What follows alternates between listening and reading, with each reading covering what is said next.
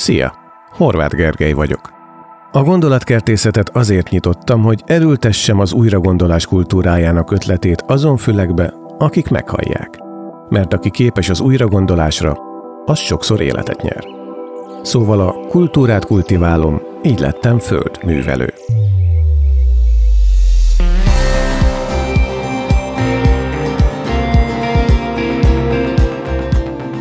Tettestársam ebben a beszélgetés sorozatban a Külön Vélemény Podcast alapítója, egykori üzletember, kávéházvezető és őstermelő, Somodi Imre.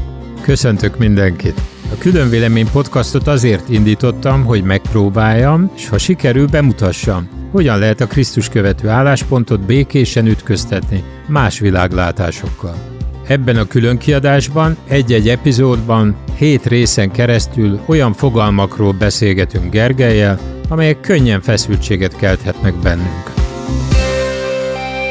Mai fogalmunk Oktatás amit már is át fogunk keresztelni iskolára, mert hogy az a könyv, aminek alapján beszélgetni fogunk, pontosabban felhasználjuk, aztán elrugaszkodunk. Ez nagyon izgalmas könyv, az a cím, hogy konzervatív iskola. És amit szeretnék azonnal amit hozzátenni, hogy minden elismerésem a kiadónak, az MCC-nek, Szerintem tényleg egy nagyon fontos, nagyon jó megért, nagyon izgalmas alapművet ad az emberek kezébe, akiket érdekel, hogy mi van a gyerekeikkel, maga jövőnkkel. Ráadásul annyit hadd tegyek hozzá, miért belemélyedünk, és gyorsan elmondjuk, hogy tulajdonképpen mit rejt ez a kis, nem is olyan kicsi vastag könyv, mint könyvtárgy nagyon tetszik. Nem tudom, hogy voltál vele, de baromi jó volt kézbe venni, de most is az, mert most is fogom.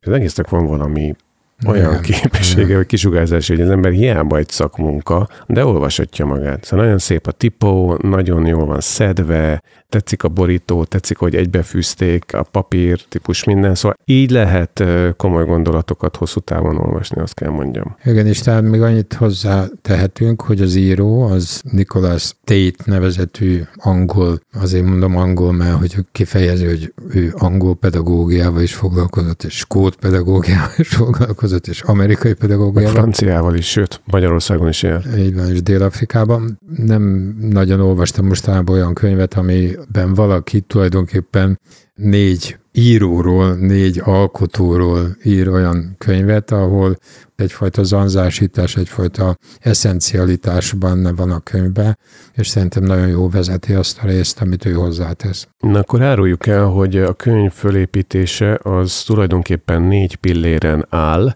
és nyugszik, ez a négy pillér pedig négy 20. századbeli gondolkodó, vagy konzervatív, vagy nem kifejezetten konzervatív. A közös bennük az, hogy a szerző szerint az oktatás vonatkozásában van egy közös gondolatuk, illetve hát annak több eleme, és ő így minősíti őket, hogy konzervatív gondolkodásúak az oktatásra nézve, jelezve, hogy ők nem biztos, hogy minden esetben örülnének ennek, de az ellenkezőjének se nagyon, úgyhogy van egy ilyen kellemes definíciós Igen. szabadság arra, hogy hogyan is nevezzük őket. A lényeg az, hogy rokoníthatóak a gondolataik, és azok a szempontok, amiket fölvetnek, egymást meg minket termékenyítenek meg.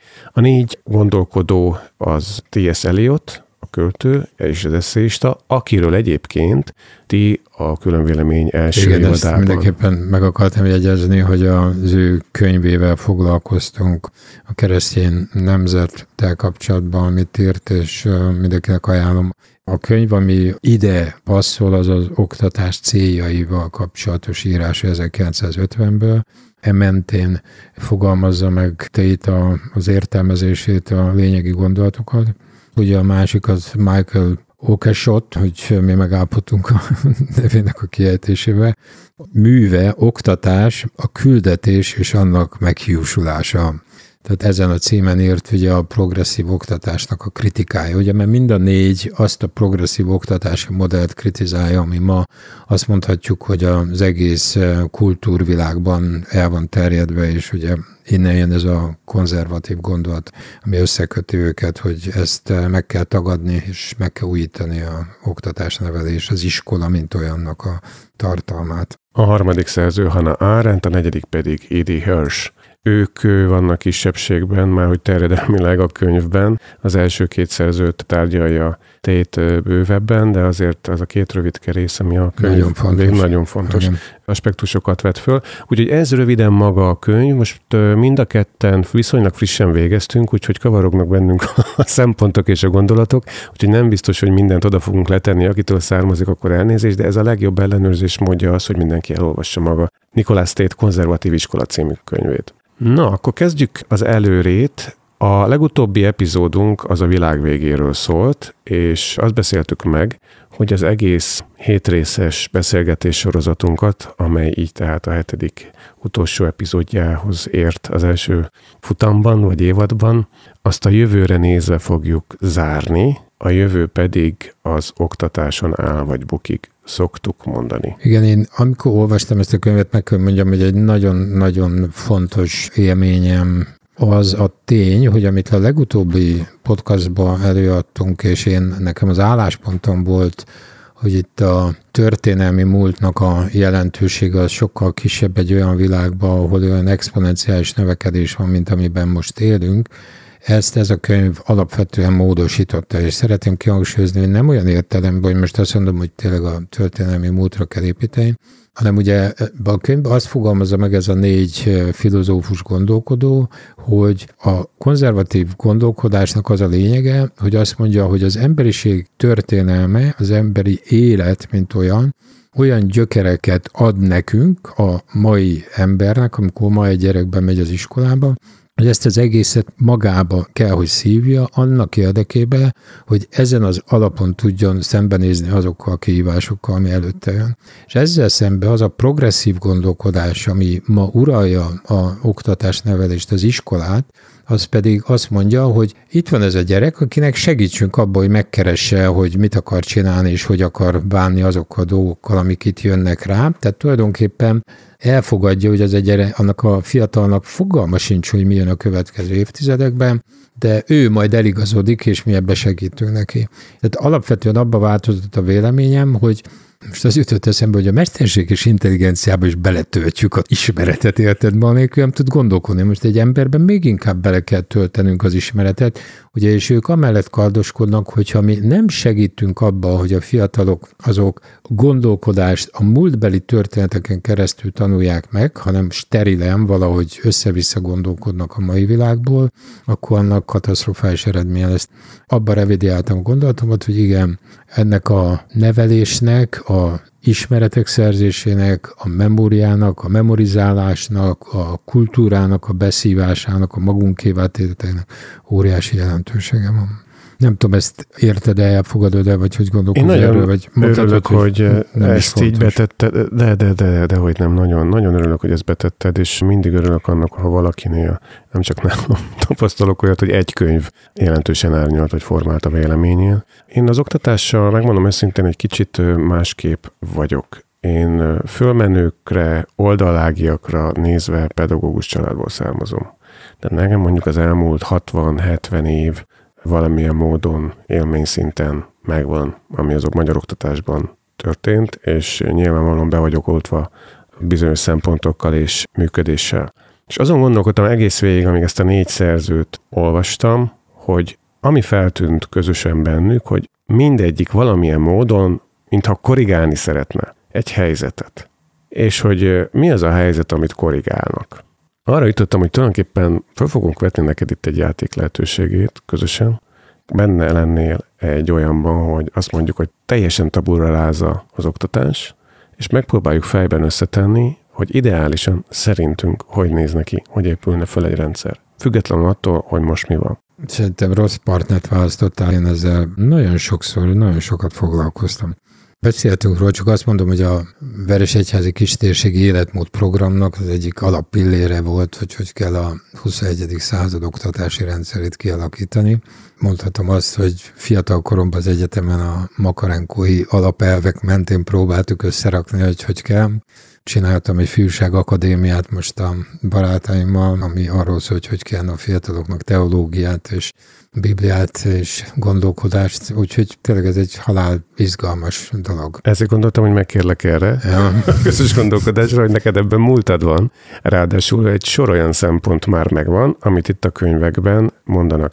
Megbeszéltük, hogy mondunk fontos szempontokat majd egymásnak, meg a hallgatóknak, akkor egyet hadd dobjak be, mert már említetted a Veresegyházit. Nekem nagyon inspiratív, termékeny gondolat volt újra és újra visszatérni, ahhoz a gondolathoz, ami úgy szól, hogy lokálisan. Amit te úgy mondtál, hogy kistérségi vagy Igen. helyi, és ez a szervezeti felépítésre is érvényes, és a világ megismerésének legszűkebb, aztán kifele táguló körére is érvényes. Ez egyfajta tulajdonképpen nem csak fék, hanem egy természetes, organikus ellenprogramja annak, hogy hogyan van az ember beágyazódva térben, időben, kultúrában valahová. Ez az a gyökerezettség, amelyen ez a négy szerző azért nagyjából közösen számol, így vagy úgy, hogy van egy elhelyezettségünk a világban, egy odahelyezettségünk. És hogyha azokat az elveket vagy módszereket követjük, amelyek egyből az általánost, az univerzálist és az egyetemest próbálják valahogy megértetni, akkor a közvetlentől és a konkréttól és a miénktől egyszerűen el leszünk vágva. Mivel a gondolatkertészetnek a vendég szereplője vagyok, ráadásul utolsó alkalommal, mindenképpen egy rész felolvasok ebből a könyvből. Azt mondja Eliot, hogy a társadalomnak biztosítania kell a kultúra átadását, ne úgy tekintsenek az emberre, mint egy felcímkézetlen csomagból kivett vetőmagra, amelyet kíváncsiságból elültetünk, és várjuk, hogy mi lesz belőle, hanem sokkal inkább, mint egy jól ismert növényre, amelyet nemzedékek óta nemesítünk, és amelynek virágát vagy gyümölcsét a megfelelő gondoskodás megadása után bizton élvezhetjük. Tehát a növénytermesztő és a mag viszonylatában gondolkodik a oktatás. Azt mondja, hogy fényévekre van a jelenlegi értelmezéstől, amely inkább azon az individualista feltételezésen alapul, ez tényleg zseniális, hogy az ember tabula rázaként jön a világra, és olyan identitást formálunk számára, amilyet csak szeretnénk.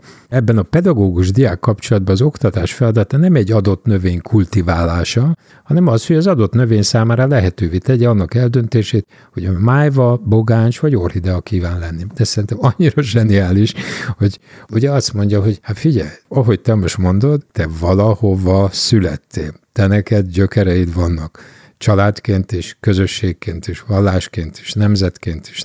Te neked ebből kell felszívnod azt, ami mentén te az egész világba el fog tudni igazodni. Ugye van ennek egy extra változata, amikor a magokat elkezdjük bingizni genetikával, de nem erről írnak a szerzők. Hát köszönjük szépen a gondolatkertészet nevében a kedveskedést ezzel a Elioti gondolattal. Minden esetre a gondolatkertészet életre hívódásában nagyon sok olyan rokonvonás van, amit például a Arendt mond, és hivatkozik rá a könyv, ugye, hogy álljunk meg és gondolkodjunk. Igen. Hogy a iskoláról is beszéljünk. Én most értettem meg annak a jelentőségét, és itt szeretnék az előző podcastokra visszacsatolni, hogy ezek a gondolkodók fogalmazzák meg, hogy van egy olyan trend a társadalomban, és ezt nagyon látom, nagyon igaznak találom, úgy fogalmaz azt hiszem, hogy társadalom mérnöki szemszögből vizsgálja az iskolát, kvázi a társadalomnak, ami alapvetően tőke és gazdaság mentén van forszírozva itthon is, meg külföldön is, hogy azt mondja, hogy ebbe az oktatásnak, az iskolának azt a szerepét erősíti meg az államhatalom, hogy te tulajdonképpen szocializáld a fiatalokat arra, hogy bemenjenek majd azokba a gyárakba, vagy bankokba, vagy nem tudom én hova, ahol majd ők profitot, értéket fognak termelni, hogy legyen GDP, meg legyen profitja a magántőkének, stb. stb. Ahogy ez a folyamat elindult Amerikában az 50-es években, sok szempontból hasonló egyébként a szovjet rendszerbe, ugye, hogy keressük meg, hogy mire alkalmasak az emberek, és azt maxoljuk ki a társadalom számára, ez teljesen megőríti azt a emberi és nem tőke fókuszált társadalmat, amiben tényleg azt kell keresned, hogy az az egyén, az a tehetséges valaki mire alkalmas. És ugye mindegyik gondolkodó azt kihangsúlyozza, hogy az a világ, ahol mi a társadalmi igényeket és ezt a szocializációs folyamatot tesszük a középpontba, hogy lehetőleg vidám legyen, szeretetteljes, örömteli, egyenlősd is, mindenkinek legyen lehetősége, mindenki azt csinál szinte, amit akar, hogy ez egy totál katasztrófába megy, és borzalmas olvasni, hogy, hogy ezt már 30-as, 40-es, 50-es években leírták, érted, és úgy megyünk a szakadékba, ahogy, ahogy csak kell. Úgyhogy számomra ez, ez egy döbbenetes tanulság, és látszik, hogy az itthoni oktatási rendszer is ebből a szempontból nem nevezhető konzervatívnak. Tehát ebben a könyvben nagyon érdekes, ugye, hogy a Tét azt mondja, hogy sajnos a konzervatív pártpolitika nem feltétlenül érti és alkalmazza és közvetíti a hatalomban azt a konzervatizmust, ami az oktatás nevelésbe kellene. De ezt a britekre is érti, vagy elsősorban rájuk érti, de úgy tűnik, hogy ez, amerikaiakra, de úgy tűnik, hogy ez általánosabb jelenség. Tehát a politikai konzervativizmus az nem fedi le a konzervatív látásmódját az iskolának, illetve az oktatásnak. Ez nagyon fontos. Azt mondja, azt hiszem az Árentál, hogy a iskola eszmény lényege, hogy örökség átadása a születés helyétől és idejétől való függetlenedéshez. Tehát, mint amikor a Biblia azt mondja, hogy mi a szülő feladata. A szülő az megkapta a gyereket, hogy gondoskodjon arról, hogy a gyökereket átadva, mindenbe támogatva az, hogy megismerje Istent, alkalmas legyen arra, hogy Istent követve, a törvényt betartva, boldoguljon ott, ahova Isten helyezte. Abba a családba, abba a faluba, a városba, abba a közegben. Ez az, ami most teljesen szétszakadt, az hogy a social médiában talált ki, hogy mi akarsz lenni ma, és hónap meg valami más. Igen, pont azt írja a szerző, hogy ha azt gondoljuk, hogy Hannah Arendt felhívása arra, hogy álljunk meg és gondolkodjunk, és ezt valamilyen módon lehessen ösztönözni, mennyire nem fontos, hogy idejét múlt, vagy kevésbé tűnik hangsúlyosnak, akkor töltsünk el egy órát a Twitteren, és akkor látni fogjuk, hogy mennyire fontos az a típusú gondolkodás, amit Arendt ír, hogy mielőtt reagálnánk, mielőtt megszólalnánk, vagy legkésőbb miközben reagálunk és szólunk, gondolkodjunk, mert erre lenne szükség, és ez, ez lesz képes jövőt, vagy boldog jövőt alakítani tudni a személy számára. Nekem nagyon fontos példa volt, amikor azt mondja, hogy vegyük a nyelvoktatást jött ez a progresszív új gondolkodás, 50-es, 60-as években, ez ide is ugye bejött, hát hogy tudsz te nyelvet oktatni, és valószínűleg volt ilyen zseniáltat, aki azt mondta, hogy hát oktassuk úgy, ahogy a gyerekeink. Kóvályognak, ott a kis gyerek, és akkor megtanulja ezt, megtanulja azt, különböző élményei vannak, és ementén tanulja a nyelvet. És ő azt mondja, hogy ez teljesen átjött, hogy milyen frankó, hogy mi így tanítjuk az embereket, és az emberek azt hiszik, hogy ez tényleg jó, mert elmegyek egy gyors talpalóra olasz nyelvből, és utána elmegyek Olaszországba, és milyen frankon megrendeltem a pizzát, érted? És még taxit is ki tudtam fizetni. És akkor azt mondja, hogy de értsük meg, ha ezen a szinten tanítjuk a gyermekünket, akár matekra is, meg másra is, hogy abszolút felszínesen valamit tudjon, adj neki egy regényt angolul, vagy adjál egy kicsit komolyabb szöveget, és akkor kiderül, hogy fogalma sincs, hogy mi van odaírva, miközben ő azt hiszi, hogy ismeri és uralja azt a nyelvet.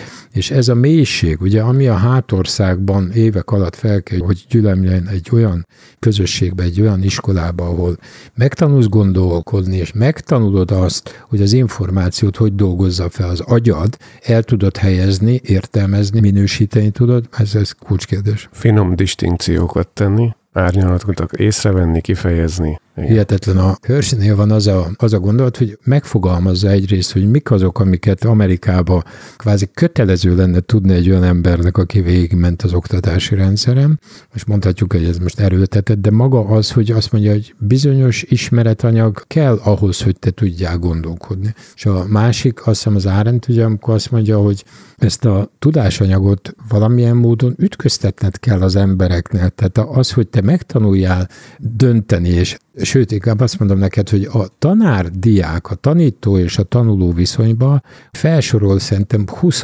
olyan kifejezést, amit a tanár csinál, és nem tudom, vagy 15 olyan kifejezést, ahogy a tanuló tud ebbe elmélyedni. Tehát tényleg elolvasod ezt a könyvet, azt mondod, hogy annyira hülyek vagyunk, hogyha nem tudjuk megszerettetni a gyerekek az iskolát, és ez egy akkora dráma, mert ők megerősítenek bennünket abban, hogy ezt lehet szeretni. Igen, azt írja Okasot, hogy a tanítás sokszínű tevékenység, ami magában foglalja többek között a következőket.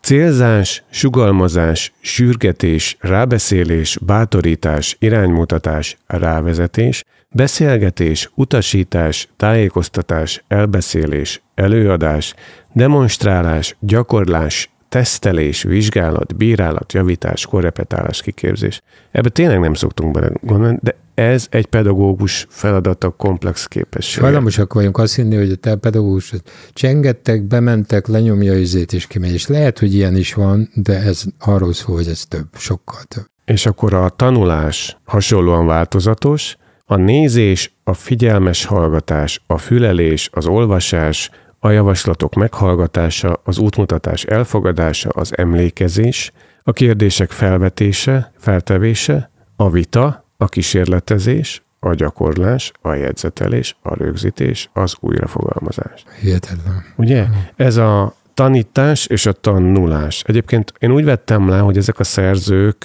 változó mélységben és mértékben, de alapvetően az iskolában lévő fiatalokat védenék attól, hogy az állam ebben a formálási, formálódási időszakban olyan nagyon mélyen elkezdje a maga képére formálni, vagy alakítani őket. Abszolút. Tehát nagyon érdekes, hogy például Eliot, aki tényleg egy konzervatív, sok esetben egy nagyon radikális, kemény vonalasnak tűnő valaki, hogy tényleg mennyire, mennyire az jön ki ezekből a elemzésekből, ezekből a gondolatokból, hogy hogy mennyire fontos, hogy olyan szülei vannak a gyereknek, akik mint szülők, mint hatalmasok, mint biztonságot adó, még irányt mutató, még vonzó példaképek ott vannak előtt, és ugye azt mondják itt ezek a szakemberek, hogy inkább azt mondom, hogy gondolkodók, hogy a tanár ennek a meghosszabbítása, a tanító, kifejezetten ugye így mondom, hogy azt mondja, hogy a tanár tekintéje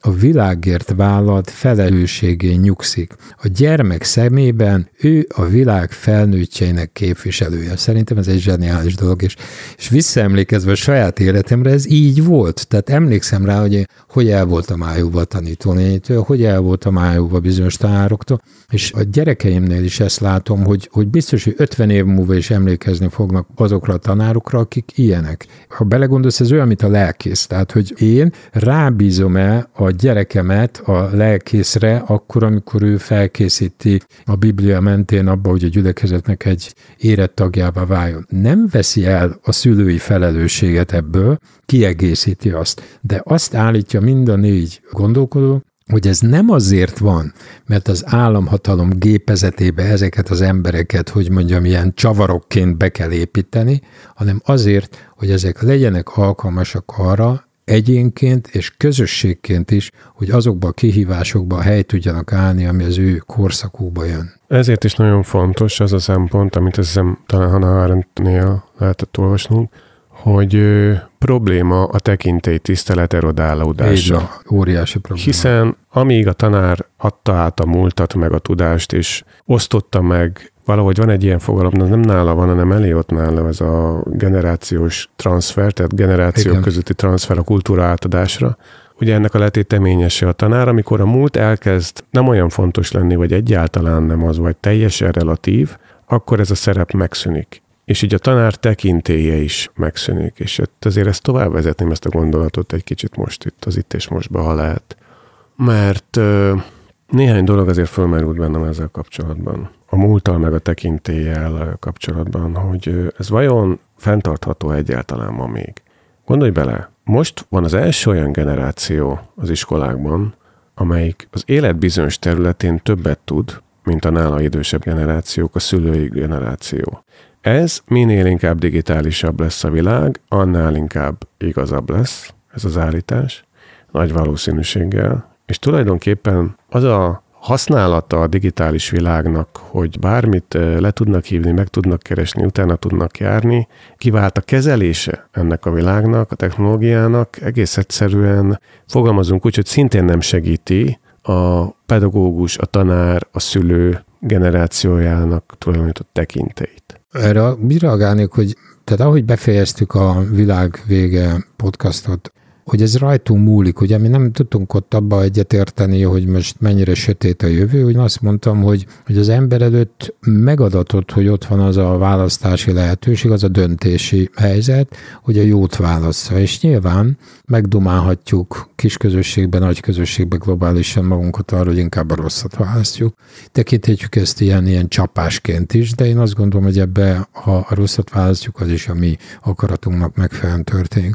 És én azt mondanám, hogy ezért a szülő és a mai felnőtt korosztály, a mai az a korosztály, akinél a mandátum van, hogy mit csinálunk a gyerekeinkkel, az a korosztály ebből a szempontból szerintem önmegtartóztatást kell, és egy önkorrekciót kell, hogy elvégezzen.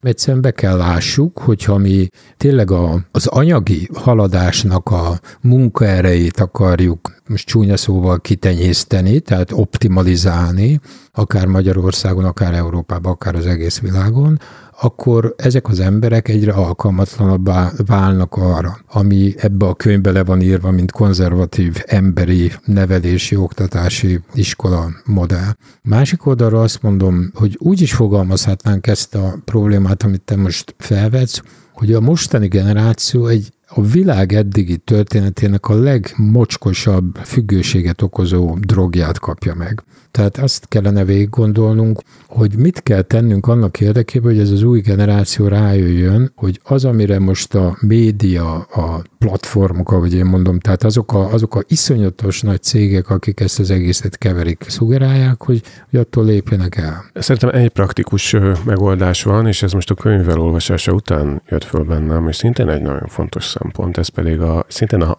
a helység és a lokáció, ez a közösség. A közösség a személyes jelenlét, a személyes interakció, a közös élmények az fogja letetetni a képernyőt, a kamerát valamilyen szinten, valamilyen fokig. Azt tud ettől megszabadítani, az sem teljesen, de az szerintem valamennyire igen. De még egyet hadd vessek fel, ami szerintem egy még nagyobb barba trükk. Itt van a mesterséges intelligencia. Nagyon plastikusan meséltél róla te is az előző epizódban. De amit mi itt olvasunk, hogy például a nyelvtudás, és az előbb te is említetted, hogy mennyire fontos, ugye, és eddig az volt az elmúlt évtizedekben, hogy kinyílik a világ, képesek legyünk kommunikálni, tudunk kommunikálni. Erre épül fel az iskolai szisztéma, az óraszámok ezt segítik elő. Most éppen megnéztem a, azt hiszem a általános iskola 6-8 vagy 4-6 közötti óraszámait, és a magyar után talán a nyelv van a, a legtöbbet, meg a matek. De az most egy pillanat alatt lesz relatív, mert jönnek azok a kütyük szoftverek, amik a dél-koreait fogják lefordítani, bármire, és pillanatok alatt kérdés lesz, hogy egyszerűen tényleg meg kell tanulnunk egy nyelvet ahhoz, hogy tudjuk használni? Nem. Vagy nem azért kellene megtanulni, mert egyébként nem tudjuk lefordítani egy géppel, és akkor most gondold el, hogy ez hogyan állítja fejre egy pillanat alatt az egész oktatási struktúrát, hogy mi lesz fontos és mi nem. Hát igen, de erre most csak erre a példára reagálva, hogy 80-as években mentem üzleti útra Nyugat-Európába a főnökömmel, és a főnököm magyaron kívül semmit nem beszélt. És tök normális volt, hogy én voltam kvázi a tolmácsa. Jobb helyeken megvittek magukkal tolmácsot. És akkor utána eljutottunk ma szerintem oda, hogy a politikában azért már eléggé gáz, hogyha, hogyha valaki nem tud angolul legalább kommunikálni, igaz? De szerintem azt látnunk kell, hogy ha te nem tudod kulturálisan elmélyíteni azt a tudásodat, amiben te a rezzenéseket abban a nyelvben érzékeled, hogy úgy tudsz arra olyan kifejezéssel válaszolni, ahogy, tehát ha nem vagy képes arra, hogy szó szerint a kultúra egészébe integrálva beszéld a nyelvet, akkor messze vagy.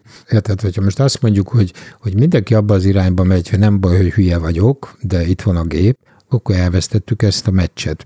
Én gondolkodtam azon a kütyön, és nem tudom, mondtam múltkor, hogy honnan fogom tudni, hogy mi a túrót fog koreaiul mondani. Emlékszel, hogy a hős rész hogyan kezdődött? Most a sündisznő és a izére gondolsz, ez nem ott van? Nem, nem, az szerintem más. Arra gondoltam, hogy az amerikai fölmérésre, amikor a főiskolások és az egyetemisták között egy olvasási értésversenyt, vagy hát összevetést csináltak, és kiderült, hogy a két éves főiskolai képzésben részvevők, akik többségében afroamerikai szegényebb sorsú emberek voltak, értették, amiről ugyanamit Nagyon jó, szóltak, vissza tudják idézni, csak egész egyszerűen nem volt meg a háta möge hogy mikor arról szól, hogy a fegyverletételnél a polgárháborúban a két végső tábornok állva marad és bemegy egy házba, hogy megegyezzen, hogy mi lesz a fegyverletételnek a feltételrendszere, és erről van egy pici szöveg, akkor az nincs meg biztosan, hogy volt polgárháború, hogy a, a 65 a végét jelentette, hogy ez a két ember tábornok volt, és az egyik a Delet vezette, a másik az Észak, vagy az Unió, meg a konfederációs csapatokat, és hogy az Unió nyert. Ha nincs meg ez a háttér, ami a történelem maga, akkor ennek nem lesz súlya ennek a szövegnek, és most gondold végig a cancel culture Itt értettem meg. Hát miből jön? Hát nincs mélye ott a történelemnek, ami van, az pedig tényleg csak az elnyomatásnak a ténye. Így nehéz? Azért felolvasom, hogy előtte mi a idézet, ami mentén ezt bevezeti. Azt mondja, hogy Isaac Berlin írta a sünről és a rókáról. A róka sok mindenhez ért egy kicsit. A sün egy valamit tud, de az nagyon. És mit tudok én?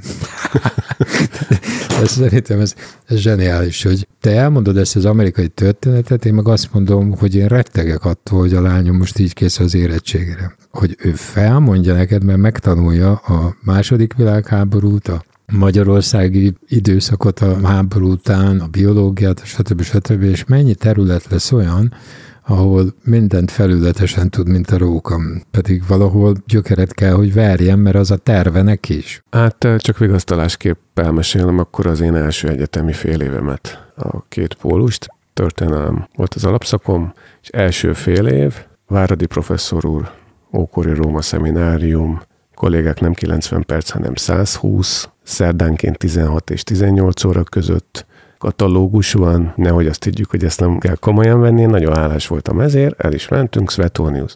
És az volt a vége feladat a vizsgálna, hogy miért lett vesztes Pompeius Svetonius alapján. Élveztem ezt a feladatot. Nagyon belemélyedtem. Értem egy jó dolgozatot, nem szerintem volt jó, hanem szerinte is jó volt, mm-hmm. az volt a fontos. Ez egy nagyon pozitív élményem volt az első fél évemről. Mindeközben az első fél év vizsgai időszakában tökéletesen kiesett, hogy ott van Egyiptom. Már hogy volt, régen is. Úgyhogy a szigorlathoz én tulajdonképpen Egyiptomot úgy, ahogy van, kihagytam. De erre csak a vizsga reggelé jöttem rá. Egyiptom azért egy nagy falat az ókori történelemben. Igen. Átmentem segítséggel, köszönöm szépen annak, aki segített, viszont onnétól kezdve nekem folyamatos deficitem volt a történelemből, mert rájöttem arra, hogy akarom, se tudom megtanulni, megérteni, felfogni azt a szintű, nem is tudom, tudást, ami ott különböző szemináriumokon, előadásokon, tanáregyéniségtől vagy nem egyéniségtől jön, nekem ez nem áll össze, és egy folyamatos deficitem van. Ez az alapélmény végig elkísért. Két dolgot szeretnék hozzátenni. Az egyik az, hogy egy a jövőért felelős nemzet az valóban a legjobbjait kellene, hogy a tanítóknak a katedrájára rakja, mert hogy ezen múlik. És sajnos ez ma a világban jellemzően nem így van, nem csak nálunk. És most az jutott eszembe csak a saját példámban, hogy mondtad, hogy közgazdaságtant Németországba végeztem, már akkor utáltam a könyvelést. Nem tudom miért, de a számokkal én soha nem voltam jóban, és majdnem megbuktam, mindenből nagyon jó voltam, de könyvelésből tényleg majdnem megbuktam államvizsgál. Ennek következtében én ugye, ha jól számolom, akkor lenyomtam egy több mint 40 évet úgy a üzleti életben, meg sok helyet másod, hogy nem értek semmit a könyveléshez. Ma fölhívott a lelkészünk, mert presbiter lettem, hogy, hogy hát Imre, szeretek megkérni, hogy a óvodánknak a pénzügyi felügyeletét lásd, de az a tudás, ami te rendelkezel.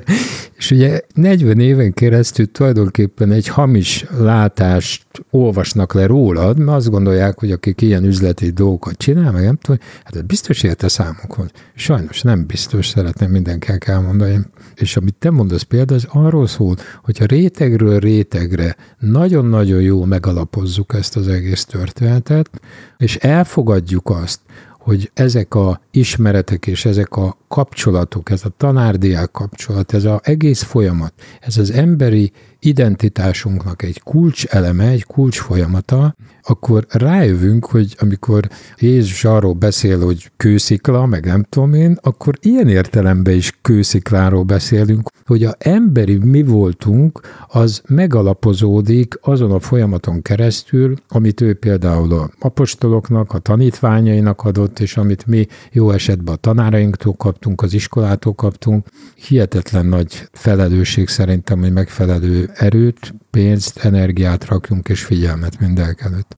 Tehát nekem azért volt nagyon jó, és azért tartom fontosnak, hogy ezzel fejezzük be ezt a hét részes évadot, mert annélkül, hogy a gyerekeink, a lányaink, fiainknak a jövőjével, gondolkodásával kapcsolatban ne tennénk meg radikális megújító lépéseket, ami a múltban gyökerezik, szeretném kihangsúlyozni, ennek a hiányában mi is ki leszünk szolgáltatva egy olyan jövőnek, ami, amit nem szeretnék megélni, úgyhogy én nagyon-nagyon örülök annak, hogy ez a könyv és ez a gondolat előjött. Kedves barátaink, köszönjük szépen! Szerintem az egész beszélgetés arra felement, hogy ne csak tiszteljük a tanárokat, hanem ne csak becsüljük őket, hanem találgessük meg őket virtuálisan, és bátorítsuk őket arra, hogy szükség van rájuk, az hiszem ez lenne a legfontosabb. Fedezzék föl a saját hivatásuknak az örömeit, és önmagukban azt az elhívást, amiért ők pedagógusok lettek. Pontosan. És köszönünk mindent. Ahogy köszönjük azt a figyelmet is, amit az elmúlt hét epizódon keresztül kaptunk tőletek. Köszönjük szépen a segítséget a Provávnak és Bojki Tamásnak, Tábori Kálmánnak, Péceli Dórinak, aki a sorozat kreatív producere volt, és én köszönöm szépen Imre neked, hogy elfogadtad a meghívást erre a hét epizódos, elég kihívásos Igen. történetre, mert tulajdonképpen végignéztem a polcot, azért elolvastam néhány könyvet. Igen, nagyon remélem, hogy nem sok virágot tapostam össze, és nem sok gazmagot vetettem a kertészetet. Nem, hogy tapostál, nem, hogy gazoltál, hanem plántáltál egy sor mindent. Úgyhogy remélem, hogy a külön vélemény is valamilyen módon folytatódik, de ez kérdés, hogy ezzel kapcsolatban van-e valamiféle szavad a jövőre a külön vélemény hallgatóinak, meg mindazoknak, akik kedvelték ezt az irányt? Az elmúlt hetekben, mióta csináljuk ezt a közös munkát, megragadt bennem egy gondolata, valahol olvastam, hogy amit szándékozom, és szándékoztam eddig is tenni, mert szerintem nagyon jó kifejezés az, hogy nyilvános gondolkodó, és ezt szeretném a nyilvános gondolkodásomat a külön vélemény keretein belül folytatni, úgyhogy reméljük ebben hamarosan tudunk konkrét híreket is megosztani az érdeklődőkkel. Így legyen. Köszönjük szépen. Én is köszönöm.